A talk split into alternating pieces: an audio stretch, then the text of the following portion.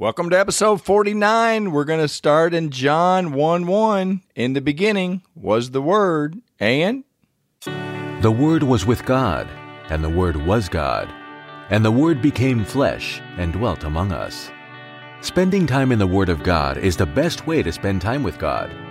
Welcome to No Doubt, No Fear, Only Believe podcast, where we will encourage, inspire, and empower you to live your best life in Christ. Here's Greg. welcome to episode 49. I want to get jump right in. We were, if you remember back in 48, if you were listening to the previous episode, I was talking about the Battle of Jericho, and God actually, it was Lord Jesus had come down as the commander of the army of the Lord. He came and spoke directly to Joshua and gave him the battle instructions. So, in this episode, we're going to see what Joshua does with that. And then we're going to look back at numbers and we're going to see why Joshua said some of the things he said. And, and basically, it's based on experience. Joshua experienced something with all of these people or the, the people of Israel prior to this encounter with the Lord. And he used his experience with the people of Israel to then tell them what they needed to do in this battle. So here we go. Let's jump right in. We are in Joshua chapter 6, and I want to pick it up in verse 7. And he said to the people, Proceed and march around the city, and let him who is armed advance before the ark of the Lord. So it was when Joshua had spoken to the people that the seven priests, bearing the seven trumpets of ram horns before the Lord, advanced and blew the trumpets, and the ark of the covenant of the Lord followed them. The army of men went before the priests who blew the trumpets, and the rear guard came after the ark, while the priests continued blowing the trumpets. Now Joshua had commanded the people, saying, You shall not shout or make any noise with your voice, nor shall a word proceed out of your mouth until the day I say to you, Shout, then you shall shout. Now, if you remember, God told Joshua to march around the city six days, one time a day, six days, and then on the seventh day, march around it seven times. And he told them about blowing the trumpets, but he didn't say anything about keeping their mouth shut. I believe that this was Joshua using his experience with the people of Israel that he knew the power of the spoken word because I'm going to take you back into Numbers and you're going to see what happened and how the children of Israel got got to march around the wilderness for 40 years. And it was because of unbelief and the power of the spoken word but it was to the negative side. And so let's go right now. Let's go to numbers and it's chapter 13 and it's verse 1 and the lord spoke to moses saying send men to spy out the land of canaan which i am giving to the children of israel. For each tribe of their fathers you shall send a man every one a leader among them. Okay so he's telling moses god's telling moses look we're coming into the promised land. I need you to pick a leader a top dog of each one of these 12 tribes of Israel. I need a leader and I need we need to send these in, these people into the promised land to scope it out, to spy out the land and then to bring back the report. And so we're going to pick up the the children of Israel. They went in the the 12 leaders went in to the to the promised land and we're going to pick it up in thirteen seventeen. then Moses sent them to spy out the land of Canaan and said to them go up this way into the south and then go up into the mountain and see what the land is like, whether the people who dwell in it are strong or weak, few or many, whether the land they dwell in is good or bad, whether the cities are inhabited are like camps or strongholds, whether the land is rich or poor, and whether there are forests there or not. Be of good courage and bring some of the fruit of the land. Now the time was the season of the first ripe grapes.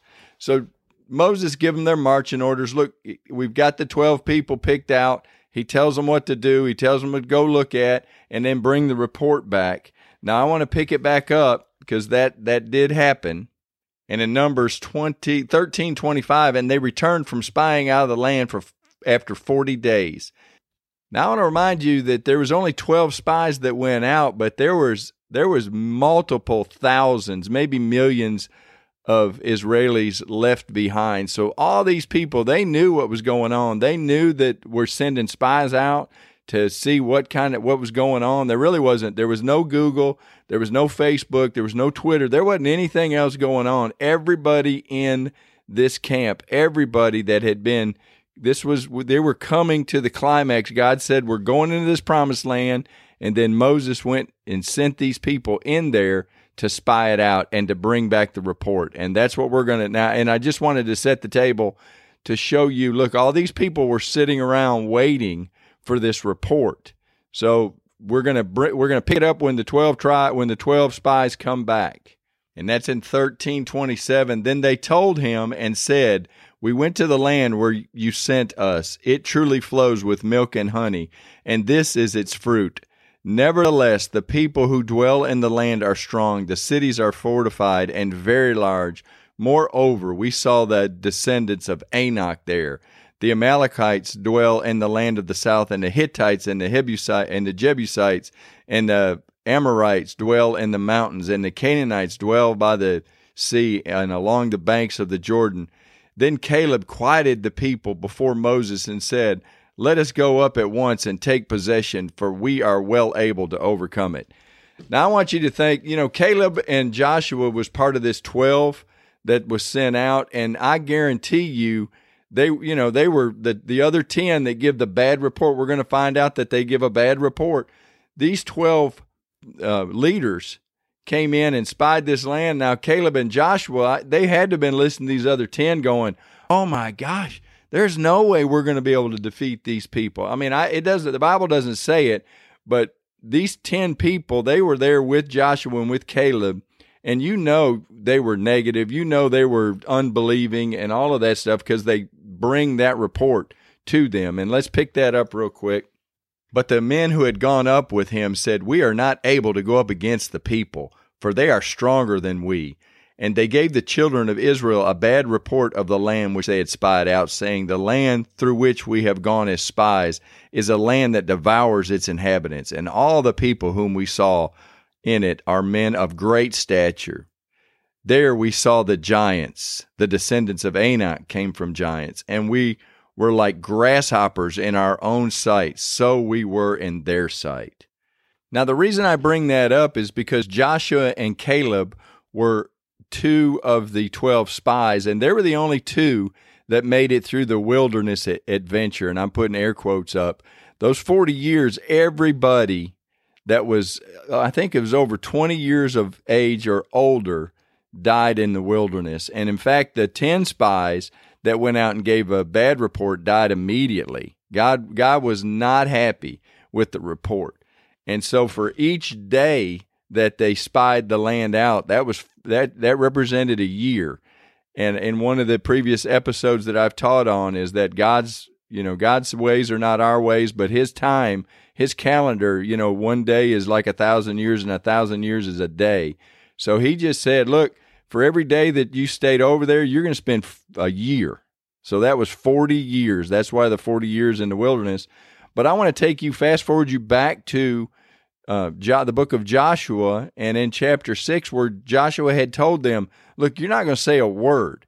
Now, if you remember in the previous episode, I read what the commander of the army of the Lord said, which was Jesus. We've already discussed that, but he did not say that they couldn't talk amongst themselves.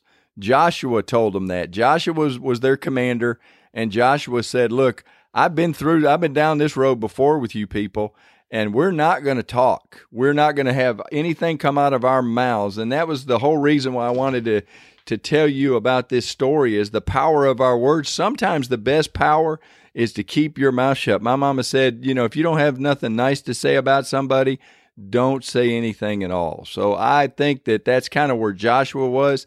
He knew this battle plan was from God because he actually saw the commander and you know the remember he had his sword drawn and all of that stuff. So joshua knew this was a word from god but he did not want anybody in the army to speak a bad word or a doubt filled word you know doubt and fear. And and that was what i want to encourage you. If you can't say anything you know it's better to not say anything at all than to than to speak out doubt and unbelief And that's why I encourage you again for the probably the 50th time, maybe more. You need to get into the Word of God. You need to just continually read it, be meditating on it, run it around in your head, and just think about those those things which are of good report. And I think that's in Philippians. I think it's chapter four, somewhere in there. But anyway, I that that I digress. But I wanted I just want to encourage you to read this story. It's a great story. I'm not gonna I'm not gonna tell the, there's one miracle in there that I, I want to tell you. I want you to think about what it is besides you know, besides the people walking around and shouting. But the miracle, the thing that's incredible that sometimes I, I'm not sure people pick up on, that God told them that the walls would come down flat. And I just want you to think about these walled cities. And, you know, and even maybe you might have when you shout and maybe there was a crack in the, you know, in the brick or in the walls.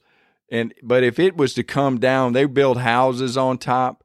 These, these walls fell down flat. And it, that is a huge miracle because you had the children of Israel on the other side with their swords and you know their battle they're ready to go destroy the people of Jericho but if they'd have had to climb over you know rubble and broken down rock you know there'd have been a bunch of people get killed on Israel's side but God had the walls fall down flat and so they went straight in front of them, right? I mean, they're looking eyeball. These people were on this big old, big old wall, you know, and, and I, all I can see of the Veggie Tales cartoon. And anyway, you got to be careful what you put in your eyes. Those are, those really good, but I'm, I'm gone in my mind.